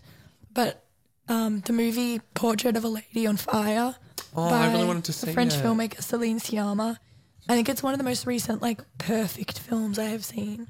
Like, there's bits in this movie that I don't think I understand yet, but nothing about its technical accomplishments, its acting, its story, and its use of the female gaze is flawed to me in any way. I just think like this movie almost feels like this immaculate object, and I'm scared to watch it again because I'm like, oh, what if some of that power goes away? Yeah. But I'm also so excited to watch it again and again and again because I just think it's like breathtakingly beautiful. Wasn't it? Um, Beautiful. isn't it that she's sitting for a portrait and Yeah, so the plot is this um, aristocratic young woman and a portrait painter enter into this romantic relationship when the painter is called to um, the woman's house and told that she has to kind of secretly paint a portrait of this woman.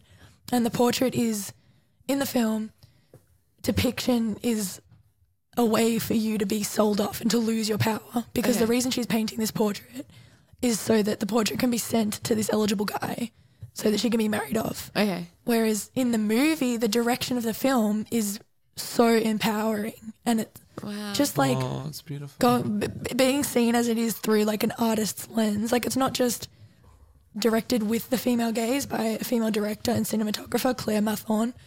It's also in story. It's about a female artist, mm. and it's. I've never seen a movie like that where the aesthetic of the film was so bonded to the story about how art and looking at each other and being a mm. witness to someone and really loving them, mm. um, yeah, can really like change your your entire life. Yeah. Wow. And like, I I felt so like by charmed yeah. by this movie, and by the end of it, I was like such a mess. Wow. That's so gorgeous. good one. So portrait, portrait of a lady on fire, marriage story, and us. I'm such Congrats. a basic bitch. Are you kidding? My list. I was going to say I Mine's so- love. I hate our hearing top Eliza. 10. She's so smart. She's very clever. Well, Mine's uh, like, oh, my- I really liked Marriage Story. no, it's gorgeous. Like everyone's list. I was going to say, I think, I think a, a great part of our show is we have a wide scope of cinema. I think I we feel leave, so bad. we leave It just every makes me base want- 'cause covered. I had one international movie. Oh, whatever. No, I feel I, it makes me want to see more um, movies. I've had more branched out years than this year. Like I was thinking, like two years ago, that was a big year. But like my list, I was like, Well, good for you, Noah. And this year, I'm like, bigger. I saw hmm. like every single horror, Horror film that was in cinemas, that and that's all my yeah. list is. yeah, which is fine. That's what it should be. Good for us. Well done, guys. now to move into Triplet in the Attic. Let's let him down one last time for the year.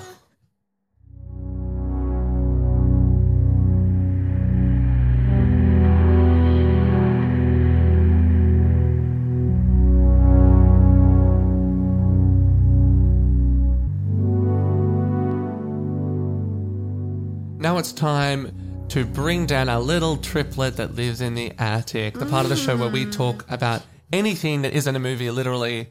And usually we talk about how it pairs with our twin picks. But because we've done 10 picks, We have talked about like over 50 movies this so episode. many fucking movies. Oh my what God. we've done for this one, so this is our triplet in the attic for the year. That is Mm. something from 2019 that you discovered that isn't a movie that everyone needs to know about. So that's essentially your favorite thing from this year, or just like a random thing that you need people to know about from this year that isn't a movie. Okay. Actually, it can be a movie, but then you would have mentioned it. No, it just, Yeah, you would have already talked You would have talked about it. Just yeah.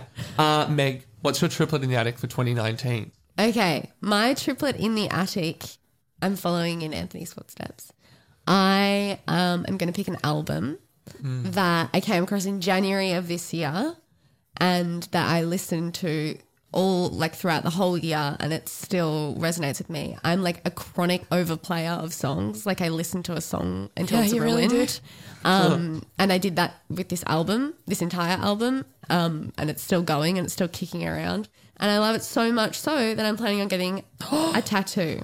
Whoa. I just realized To do tattoos. with Oh my it. gosh, that's beautiful. So my um, if I don't get this tattoo now, everyone's gonna be like, "What the hell? Liar! You're a liar!" Anyway, um, my triplet in the attic for 2019 is Mitski's album "Be the Cowboy." yeah. I love this album so much. It like 2019 was a pretty shitty year for me personally. Not like that's it was just like a hard like it's just like a busy year and it was just like tiring and stuff. And this album was so huge in like just being really like I don't know comforting and yeah cool. It just sort of taught me like yeah you can be the cowboy. So yeehaw, that's my pick. That's a great pick. Thank That's you. lovely. I love that. I love Be the Cowboy. The what the phrase? I don't know what that music is at all. But I was going to get that tattoo while, when I was in Sydney, and then Meg got angry was at like, me. no, She's like, you we have to can't all get get, that it together. tattoo. And I was like, oh, okay. And now you're getting it on your own. No, we're all going to get it, I think. Yeah, we're all just going to get it at different points, aren't we? Why'd you guys jump on my tattoo so quick? Oh damn. I just like the phrase "Be the Cowboy." I don't know what it means. I like cowboys. You know that? Yeah. Yeah, I think it's nice. It's like be the protagonist. Like, Yeah. Yeah. In your story, you Telling me like cowboy. get my shit When together. you watch like yeah Clint Eastwood in a cowboy movie, you're like, damn, that boy knows Yeah. what he's doing. He's in control. Just be the cowboy every day. I'm not the bad. I'm not the ugly. I'm the Anthony, good. I'm he the like cowboy has bitch. some tea on this. Oh, Break your heart. Oh no, it's gonna be bad. Be the Cowboy came out in August 2018. No, I knew that. I just I came She across discovered it it this year. Yeah, yeah. You, you, Yeah. It's just like a thing you find in the year. Yeah. Don't worry. I was Don't so worry. scared you were going to say I thought you were going to say Anthony Fear the Spe- Cowboy is actually a um, horribly racist. racist. like like, Anthony speaks on the podcast one time. Now he's suddenly piping up left I'm and the right. bloody co-host. Left or right? Ridiculous. Eliza, Oh, okay. hit it. oh, all right. Um, Oh, she's Yeah. torn. I was gonna say uh, there's a lot of stuff that's characterized my year. Um, I love the TV show Succession, best show I've seen this year. The TV show Watchmen. I loved the Reddit subreddit our relationship. God, Eliza, you're our relationship obsessed advice. with it. And Is it really am I the asshole? Just 'cause I Eliza love is reading people's personal drama. It's so, Oh, it's so good. I. I, I have multiple times tried to get into the Reddit thread thing, but I, I don't know find how to. Reddit really I don't to know how to navigate. use. I don't know how to use Reddit. I need you to send me a bunch of things. Yeah. Oh God, okay. Um, but I think I'm going with a music one as well because Spotify showed me that I've listened to Lana Del Rey's Norman fucking Rockwell Yeah. for like 15 hours or something. Yeah, do you remember when you were just like sitting in your room in the dark under your sheets? I have a was friend like, who didn't- This is fucking sad. I have a friend who didn't come out with us once because he's like, "Oh, I'm gonna. I need like, to listen I need to to listen to it today," and he just like sat. Meg, I on mean, the like, day it came enough. out and I was listening to it, you came into my room and you were like, oh, all you want to do, it's a beautiful day outside, and all you want to do is sit inside and listen to Lana Del Rey and suffer, suffer, suffer. it's so funny. Why do I sound like an 80 year old? That's so weird. Why is it so good, Eliza? Oh, it's so good. I so don't know good. anything. You have to tell me. No one doesn't listen to great. music. It's so Yeah, I know. I, I, I'm, educate me. to get Teach into me. it. At least you're not, yeah, Yeah, all right. willfully ignorant. Um, yeah, It's a real I mean, I've power liked all of of- her albums, and I think this one feels grander, Mm. and I think a bit more honest than some some of her other albums. Like she's Mm. always written about how tricky it is to be a woman and try and follow your head and be like this cool person while still really wanting to give yourself over to love and like Mm. that's a common theme in so much of the art I love like Portrait of a Lady on Fire like Mm. Jane Eyre like all this stuff that really matters to me and this album is her being like it's like she's I don't want to be patronizing be like wow she's really growing up. But in this album she's kind of like spitting back at the love interest in the album and like it opens the opening lyric of the album is goddamn man child you fucked me so good I almost said I love you. And the whole album is her being like oh I actually think the person I'm in love with is like does cause a lot of trouble. And like how do you come to terms with that maybe you're with someone that's not very good or nice oh my God, but you still love them a lot mm. and it's amazing. I don't want to say that like I have a boyfriend at the moment I feel like who listens to that, he'll be like Everyone's like, "What oh, did he do?" what did I do Yeah. no I, I, like, I don't relate to that that personally but But you think the things it raises is yeah, really I cool. just think it's really interesting for her coming from always writing about romance and being this helpless girl who's like, Yeah. yes, daddy, I love you. Like, Yeah. it's interesting seeing her becoming more critical and also becoming more happy with herself. I think it's so cool. Fuck yeah, that's awesome. um, yeah, God, the swearing's been off the wall, hasn't it? Yeah. sorry, mum. Sorry, so dad. tired. Sorry, everyone. sorry. Yeah, we're tired, but we're going out with a bang because I love my triplet in the attic. I was thinking of possibly saying like. There's some board games this year that have done what all great board games should do. Of like, whenever I catch up with certain groups of friends, they're like, "Oh, you have to bring it." One in particular called Unmatched Battle of Legends. My, it's like a skirmishing card game that I have a group of friends now that like we have like a little tournament ranking going. Like we literally like we play as different heroes and battle each other. It's so much fun, just dorky fun. But what I will recommend is I thought, you know what? What, is, what was my Did you not 2019? just recommend that? No, well I said, well, I just like Eliza just did. I said a sorry. thing that wasn't my thing. Um, just like I was like, what was my 2019? It was, and I'm like, honestly, like I was trying to go like all pretentious, blah blah blah, but I'm like, no, it was just a year where I was like, re- I found like happiness, and I felt like being really happy, and I found like God, brag much. yeah, fuck you. I had a great year. I had a really Carry good year. Um, yeah, I just found things I've been looking for for a long time. So I was like, what made me really fucking happy this year? Um, I did lots of laughing this year. So my triplet in the attic is uh, an Instagram is go outside and laugh. Just laugh. No, um, Cola it is Scola? it's Cola Scola. It is Cola Scola's okay. Oh, Instagram. it's so funny. And, I um, knew that's what you're gonna pick. so he's an Instagram. Uh, he's a hilarious American comedian. His name's Cole Escola, and but I am my triple in the attic is a series of Instagram stories he did called "What I've Accomplished This Decade." Essentially, it's a response to somebody did a tweet that said, "There's only one month left in the decade. What have you accomplished?" And it's just like It's so weird. multiple videos of him pretending to be this like really eccentric character that's lived for ages, and it's like, Yeah. yeah, well, you, you know what I always say, like if you look back, all you get is a sprained neck. That's what I said to Nancy Sinatra at the Vietnam Memorial. She slapped me. So, it just goes for like- so long. It's so funny. He's like, yes, Ronald Reagan did ignore AIDS, but he was fiercely passionate about nice restaurants. so He's funny. fiercely passionate about nice restaurants. Let's talk about rain. It's water. It, I, I hear it's water. Oh, it, it is so, so funny. funny. So go on Cole Escola. I thought it'd be hard to find, but go on Cole Escola's Instagram, and then in his highlights reel, put it it's the first thing. It says accomplishments. It is the funniest. I've not laughed that much this year at anything. Yeah. That's my triplet in the attic for That's the year. beautiful. Guys.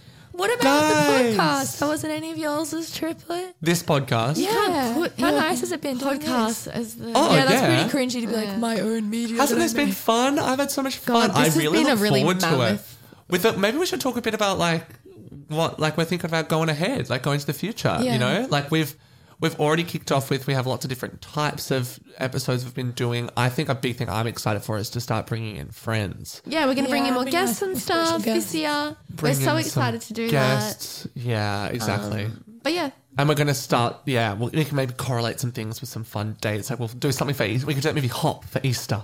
Um, maybe. no, we could not do We'll, that. we'll think more about it. Yeah, about we should that. do Passion of the Christ and The last Christ temptation of Christ. for Easter. We could do Jesus Christ Superstars too. Yeah, we could. Anyway, yeah, I've had the best time doing this with with my sisters. It's I been really so hope this much episode fun. isn't just like unlistenably long. Yeah, I feel like it will be. I'm so sorry, guys.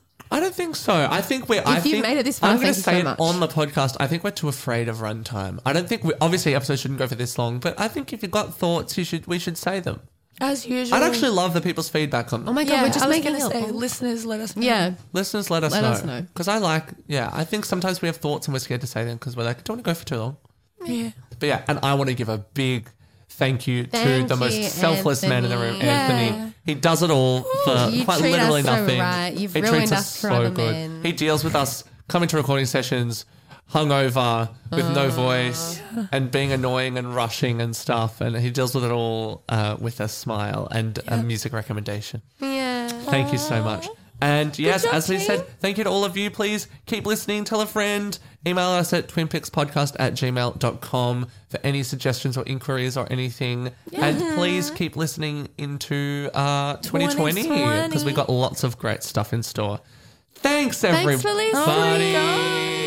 Tweet. Bye. We'll always be together. Chang, chang, changity, chang, shaba. No, you should do We've never ever spoken about New Grace. Year's Eve song. The What's that? Poor old things Oh, they do that in Sex and the City. I don't know what that is. You know, at the end of It's a Wonderful Life. I am woman. Hear me roll. No. Uh, makes Cut sense. it Sex in the. City. Bye. Bye.